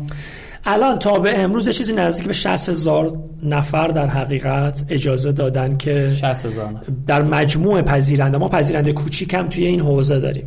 در مجموع پذیرنده ها 60 هزار نفر اجازه دادن که از حساب بانکیشون پول بشه. خودپرورش. خب خیلی جذابه. یعنی اولا شما 60 هزار نفر رو اووردین داخل این سیستمی که قبلا وجود نداشت. و اصلا یکی از من یه چیز جالبی میخوندم که کسب و کارهای سافتور از سرویس یا همونه که نرم افزار در اصل اجاره دارن میدن حالا تلف... ترجمه بعدش مثل سایت سازا مثل نمی‌دونم هر چیزی که مثل نماوا حالا نماوا که البته محتوا از سرویس در است. بله. اینا همه بابت اینکه آدما یادشون میره که یه چیزی رو سابسکرایب کردن پول در میارن اکثرا. یعنی چون انقدر پول کمه خیلی موقع ها طرف میگه حالا ولش کن بذار حالا ما هم هست دیگه ممکنه ازش استفاده نکن ولی خیلی از کسب و کارها از این مدل تونستن درآمدزایی کنن و خوب بتونن scale کنن خب خیلی خبر خوبیه. حالا همه کسب و کارها قابلیت اینی که از شما خدمات subscription رو بگیرن دارن. درسته؟ بله همه کسب و کارهای subscription based که فعالیت غیر قانونی نداشته باشن می‌تونن از ما سرویس بگیرن. خب بعد چه جوری مدل درآمدی این؟ اون هم کارمزده ما روی transaction کارمزد دریافت می‌کنیم. به ازای هر transaction. به ازای هر transaction. عددش چه جوریه روی سایتمون اعلام شده البته. به تعداد فرق روی دایرکت دبیت ما روی دو درصد کارمزد دریافت می‌کنیم. از مبلغ تراکنش تا سقف 4000 تومان. یعنی سقف داره. بالاتر دیگه کارمزد دریافت نمی‌کنیم. اون پرداختای معمولیتون چی؟ اونها هم هم شکلیه؟ اونها یک درصد هستن تا سقف 4000 تومان. آه 4000 درود بر شما. خب نقشه بعدی که می‌خوام بریم فتح بکنید چیه؟ الان همینو داریم والا نه داریم روی سیستم های جدیدتر کار می‌کنیم و خب حالا یکم ممکنه محرمانه باشه من سعی می‌کنم کلیتش رو بگم. ما هدفمون اینه که راه اندازی یک کسب و کار آنلاین در ایران به سادگی زدن چند کلیک بشه. ام. خب یک کسب و کاری در دنیا وجود داره به نام استرایپ که در حقیقت کعبه آمال ماست بله role model ماست. ما اصلا خیلی مشخص خدمتتون بگم ما خیلی اهل نوآوری نیستیم. ما بیشتر استرایپ رو کپی می‌کنیم. یعنی حتی می‌خوایم سیستم طراحی بکنیم میریم مستندات فنی استرایپ رو می‌خونیم شبیه به اون طراحی می‌کنیم. انقدر می‌خوام بگم که ما نگاه می‌کنیم. چون استراتژی درستی رو داره پیش میره. و من استرایپ داشتم نگاه می‌کردم مدل رشدش خیلی جالب بود. میگفتش که ما یک در از استارتاپ developer friendly هستیم. دقیقا. و یه جوری در از توسعه میدیم که developer ها عاشق ما بشن. و دیگه نتونن از API دیگه استفاده کنه از جای دیگه. میگفتش با سه تا کلیک می‌تونید شما مثلا به CMS خودتون پرداخت ما رو اضافه بکنید. پرداخت در بهترین حالت و سریعترین و قشنگترین حالت ممکن اتفاق میفته و فکر کنم یک ارزش گذاری جدیدی که انجام دادن چه می‌دونم یه عددی 4 میلیارد دلار دقیقاً ارزش گذاری جدیدی شد. و خیلی واقعا هیجان انگیزه. من عاشق استرایپ هم یعنی فوق العاده است. ما اینجا هر روز قطعا استرایپ سر می‌زنیم خب پلنمون اینه. پلنمون اینه که کسب و کار راه اندازی کردن کسب و کار آنلاین راه اندازی کردن خیلی ساده بشه. با چه مدلی؟ با مدل استرایپ کمک بکنیم کسب و کارامون رشد بکنن. با چه سرویسی؟ ما یک سرویس جدید رو launch کردیم به نام کردار. در حقیقت چه business business intelligence as a service میده به پذیرنده های ما. باریکلا. و سعی می‌کنیم به پذیرنده هامون کمک بکنیم با اینسایتی که ما بهشون میدیم با اینسایت به فارسی چی میشه؟ بینش. بینشی که به مشتریانمون میدیم کمک کنیم اونا تعداد تراکنشاشون بالاتر بره کسب و کارشون توسعه پیدا کنه. باید. چرا که معتقدیم مشتریان ما اگه کسب و کارشون توسعه پیدا بکنه سود مالی ما بیشتر میشه قطعا. باریکلا این مدل من تو هاب اسپات دیدم. ببخشید من این پس طرف شما از ذوقمه. هاب اسپات یه سری معمور میفرستاد برای شرکت ها در HubSpot سیستم sales سیستم فروش آنلاینه که یکی از سرمایه گذارش هم یکی از رقیبای گندش بود که Salesforce یکی از سرمایه گذار گندش و می‌گفت اگه آدما بخوان از سیستم فروش ما استفاده کنن و موفق باشن بعد فروششون بهتر شده باشه. دقیقا. یه مربی میفرستاد تو هر شرکتی می‌گفت بیاین اینجوری استفاده کنین که فروشتون بهتر بشه بازم این از ما خرید کنین. و این واقعا این مدل خوب جواب داد. بله. ما هم تا حدودی این کارو کردیم. مثلا تو حوزه مالی ما به پذیرند به برخی از پذیرندهای کوچیکمون کمک می‌کنیم مشاوره میدیم بهشون. شما چجوری ترنوور مالیتون باید اسناد حسابداریش بخوره؟ چجوری بایستی ترتمیز باشید چجوری بایستی شفاف باشید چجوری باید اسناد حسابداریتون دقیق باشه. این مشاوره ها رو ما هم برخی از پذیرنده هامون میدیم. در حال حاضر فری آف چارج هم میدیم. یعنی هیچ هزینه ازشون دریافت نمی کنیم خب هدف قایمون چیه؟ هدف قایمون اینه که نه مجموعه سرویس ها کردار که کمک می‌کنه کردار یکم بیشتر توضیح بده حیفه. کردار اولین قدماشو داره برمیداره. کردار یه نوزاد الان. خب الان مثلا تو حوزه درگاه پرداخت ما به پذیرنده ها میگیم که چند درصد از تراکنشات موفق بوده چند درصد ناموفق دلایل ناموفق بودن ها چی بوده؟ کجا کنسل شده؟ آره کجا اتفاق چه اتفاقی افتاده که کاربر یا کنسل کرده یا نتونسته پرداختن که بره اونجاها رو بهبود بده؟ نرخ تراکنش موفقش بالاتر یا تو حوزه direct debit میگیم کیا اومدن subscription اجازه دادن تو حسابشون برداری؟ کیا کی رفتن اجازه رو گرفتن از شما؟ کیا تونستی برداشت کنی؟ کیا نتونستی؟ به چه دلیلی بوده؟ مثلا تو direct debit اتفاقی که میافته اینه که من میام از حساب شما پول بردم حساب شما موجودی نداره. خب میشه یک تراکنش ناموفق. در قبال این من باید چیکار کنم؟ بایستی شما رو inform بکنم که آقا حسابت چون موجودی نداره مثلا ممکنه ابرک ابرآروانت down بشه. بیا شارژش کن. اینجوری سعی می‌کنیم UX پذیرنده هامون در حقیقت بهبود داده بشه. یعنی شما عملا بهشون پ... insight میدیم data میدیم که نه مشتری هم همین کار می‌کنیم. نه به مشتری نهایی ما کار ما transparent یم کاملا. ما به پذیرندمون با insight و data یی که میدیم کمک می‌کنیم gap ها و خطاها و اینجور چیزاشو پوشش بده نرخ موفقیتش رو بالاتر ببره. درست. فعلا قدم های اولیش اینه تا بعد در آینده ببینیم چه اتفاقی من همین الان قانع شدم که پرداخت سایتمو سویچ کنم رو عالیه. اصلا بازاریابی هم کردم اینجا. خب می‌فرمودی که هدف کسب و کار اینه که هدف ما اینه که کسب و کارهایی که با وندار کار می‌کنن مفهومی به نام بانک و PSP رو فراموش کنن. یعنی دیگه نام, های با... نام بانک های ما در جلسات روزمرهشون برده نشه. نام وندار برده بشه اونجا. و این هدف قایی ماست. ونداری اسم اوستاییه درسته؟ نه نیست. ون اسم یک نوع درخته. دار هم در زبان فارسی درخته. یعنی درخت ون. آها. در که ازش سمق می‌گیرن. بله سمق هم ازش گرفتن.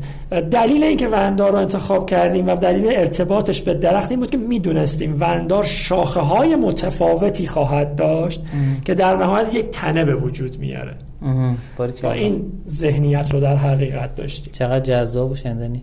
خب خیلی هم عالی. شما به یک کسب و کاری که الان تازه می‌خواد کارش رو شروع بکنه تو حوزه پرداخت آیا توصیه ای دارین؟ گپی وجود داره تو بازار؟ چیزی هستش که شما گفته باشین نه این به درد من نمی‌خوره یا حالا اصلا جذاب نیست برام.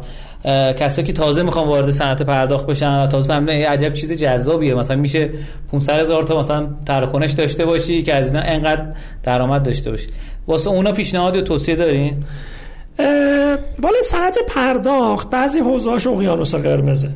مثلا سرویسی مثل درگاه پرداخت به شدت اقیانوس قرمزه خب طبیعیه که معمولا پیشنهاد نمیشه که وارد اقیانوس قرمز بشید.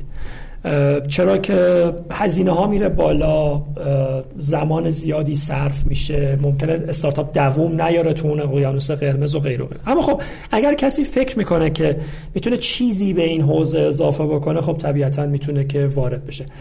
در حوزه های دیگه پرداخت مثل کارتخانه بانکی یا اوضاع به نظر من یه مقدار بهتره از نظر بازار منظورمه. یعنی میشه روش یه کارهایی انجام داد. اگر بانک مرکزی فضا رو باز بکنه. حوزه دایرکت دیبیت اقیانوس آبیه فعلا. و حوزه‌ای که میشه روش کار کرد.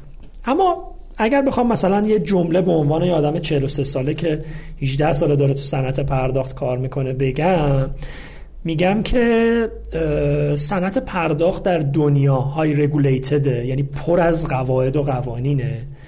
در ایران ده برابر های رگولیتده و متاسفانه برخلاف دنیا که این رگولیشن ها اهداف توسعه ای دارن اینجا regulation ها اهداف محدود کنندگی دارن. خب به همین دلیل ورود به این حوزه به شدت کار سختیه. و من فکر می‌کنم اگر کسی می‌خواد به عنوان که استارتاپ وارد این حوزه بشه اول حتما بایستی کارمندی بکنه. بره تو شرکت های پرداخت کار بکنه یاد بگیره گیر و گره های کار رو متوجه بشه و بعد بیاد استارتاپ تشکیل بده. حوزه های regulated بانک مرکزی و شاپرک به شدت محدود کنندن و به شدت نگاهشون سنتیه و نظارت رو فقط به این معنی می‌دونن که آقا بده من انجامش بدم. نظارت دیگری بلد نیستن. و این باعث محدودیت میشه. شما یه تغییر کوچیک تو سیستمت می‌خوای بدی وابسته ای به شاپرک وابسته ای به بانک مرکزی وابسته ای به PSP بالا دستیت و خیلی سخت تغییر ایجاد کرده شما بعد از اون جسمه اولیه بعدش دوباره جسمه گرفتین؟ خیر به هیچ عنوان ما دیگه احتیاجی نداشتیم. احتیاجی نداشتیم. ما ماه هشتم بریک ایون عملیاتی شدیم. ماه دهم بریک ایون سرمایه اولیه‌مون هم جذب کردیم. نقطه سر به سر ماهانه و نقطه سر به سر کل شد. بله درود بر شما. یعنی کل درآمدی که من برای توضیحا عرض می‌کنم برای اینکه میگن دوستان توضیح بده اصطلاحاتو یعنی اینکه کل هزینه که در ماه می‌کنین کلش درآمد با درآمدتون. و نقطه سر به سر کلم به این معنا که سرمایه گذاری اولی هم حتی از توش در بله دقیقاً. اصلا سرمایه گذار به چه دردی می‌خوره؟ زمانی که شما هزینه هاتون بیشتر از درآمدتونه. اون وقت شما باید برید اون الباقیش رو سرمایه جذب کنید. خب ما چون رسیدیم به این نقطه‌ای که سر به سر عملیاتی شدیم دیگه نیاز به جذب سرمایه نداشتیم. البته الان در حال مذاکره هستیم با چند سرمایه گذار و داره به نقاط آخرش می‌رسه و مرحله دوم سرمایه رو جذب خواهیم کرد به زودی. چرا؟ چون اهداف بلند پروازانه تری داریم. یه بلو بانک جدید می‌خوایم بزنیم نه استراتژی بلو بانک رو استراتژی بانکینو و بلو بانک رو استراتژی مناسبی برای اهداف خودمون نمی‌دونیم و اون مسیر رو نخواهیم رفت قطعا. مسیر استرایپ برای ما جذاب تره درود بر شما. خیلی عالی. شما گیر هیچ وقت مالیات و اینا نیافتادین چون الان شما مثلا تو زرین پال هم می‌خوای بری درگاه جدید باز کنی و کد مالیاتی بزنی و اینها. این مشکل شما نداشتین یعنی که تعداد درگاه های جدید اضافه شده توسط مردم کمتر بشه یا مردم بیشتر بترسن از اینکه این اتفاق بیفته؟ 100 100 درصد رو ما تاثیر گذاشته. به شدت آمارهای ما رو پایین آورد. مسئله مالیات به دلیل اینکه خود قانون مالیاتی چالش هایی داره و اجرایی که شاپرک انجام دادن چالش هاشو چند برابر کرد. اوه. و در حقیقت یه سری جاها دیده نشده. مثلا یه سری فعالیت های غیر تجاری وجود داره که معمولا از ماها سرویس می‌گرفتن. مثلا شارژ ساختمون. الان شما برای گرفتن شارژ ساختمون هم نیاز کد مالیاتی. و طبیعتا هیچ مدیر ساختمانی نمیره کد مالیاتی دریافت بکنه.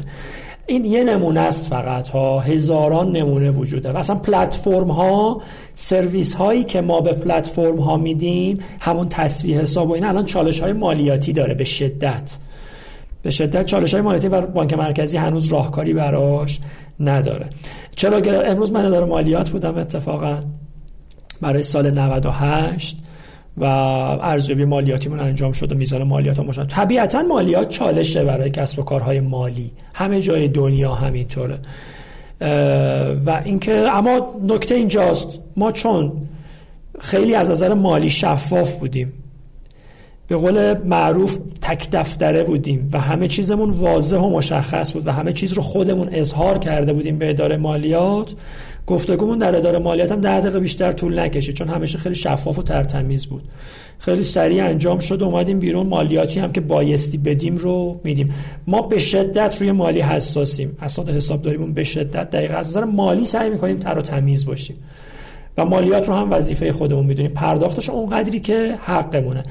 به همین دلیل به کسانی که تو این حوزه کار می‌کنن یا می‌خوان کار بکنن بگم که مالیات درست یک چالشه. اما شما با حسابداری دقیق با تیم مالی قوی می‌تونید این چالش رو حل بکنید. دقیقا. کاملا درست. ارزم به خدمت اتفاقا هم دو هفته پیش اونجا بودم. حسابدارم یه اشتباهی کرده بود که اون حساب اونو دوستان مالیات پیدا کرده بودن و باعث شده بود که سر همون آن اشتباه کلا. همه عدد اشتباه یعنی بعضی موقع باید چند ده بار آدم اسناد مالی که میفرسته سمت مالیات رو چک بکنه. بله. درود بر شما. یک سوال دیگه هم من داشتم که الان هرچی فکر می‌کنم یادم نمیاد ولی خب فکر می‌کنم تا اینجا کفایت بکنه. مرسی از شما که زمان و وقتتون رو گذاشتین و گفتگو خیلی جذابی بود. من خودم خیلی چیزا یاد گرفتم. در اولین فرصت ممکن سویچ می‌کنم سمت وندار این آیتمی که گفتم اصلا تبلیغاتی نیست یعنی برای خود من خیلی جذاب بود که این سرویس insight شما حداقل تست بکنیم. چون ما هم خیلی تراکنش ناموفق زیاد داریم روی سایتمون و فکر می‌کنم می‌تونه کمک بکنه ما. بس حالا که اینجوری شد یه چیز دیگه هم بگم. ما یه سرویس داشتیم به نام وندار الان یه سرویس داریم به نام کردار یه سرویس در آینده خواهیم داشت به نام رادار. خب. رادار کمک خواهد کرد به کسب و کارها که fraud رو توی کسب و کار خودشون detect بکنن. و این هم فکر می‌کنیم جزو gap هاییه که کسب و کارها نیاز دارن و هر کسب و کاری ممکن مورد سوء استفاده متخلفین قرار بگیره. اونجا داریم سعی می‌کنیم کمک بکنیم که این تخلفات رو کشف کنن و جلوش رو بگیرن. اتفاقا سوال که یادم رفت بگم همین بود. شما پلیس فتا تا حالا مشکل نداشتین که پرداختی انجام بشه بعد بگن خب ما که اون طرف که کارت دزدیده شده رو نمی‌شناسیم شما رو می‌شناسیم. شما بین داد. اوایل داشتیم. ضرر و زیان مالی هم دادیم بهش. دلیلش این بود که ما خودمون هم کار نابلد بودیم. پلیس فتا هم حوزه رو نمیشناخت. الان این چالش رو به شدت کمتر داریم. ممکنه از یک شهرستان دور افتاده ای فقط دوچار چالش بشیم. شهرهای بزرگ دیگه الان می‌شناسن فعالیت های ما رو وندار رو می‌شناسن به خوبی و می‌دونن چی کار داره می‌کنه. و دیگه تو شهرهای بزرگ و اینا چالشی نداریم. گاهی اوقات تو شهرهای کوچیک به وجود میاد. و سعی می‌کنیم حلش بکنیم. به نظرم اونجا هم فرایندهای مناسبی رو پیش بینی کردیم که نه پذیرندمون دچار مشکل بشه و نه خودمون.